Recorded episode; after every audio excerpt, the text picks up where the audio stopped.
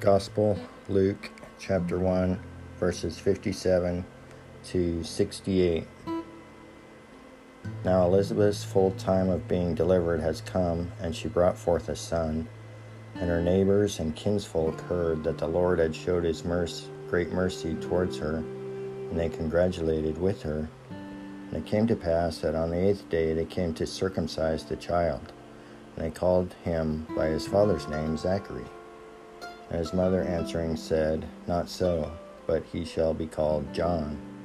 And they said to her, There is none of thy kindred that is called by this name. And they made signs to his father how he would have him called. And demanding a writing table, he wrote, saying, John is his name. And they all wondered.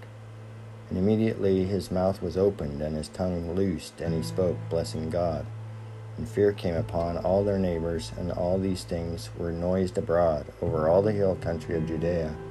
And all they had, they that had heard them, laid them up in their heart, saying, What and one, think ye, shall this child be?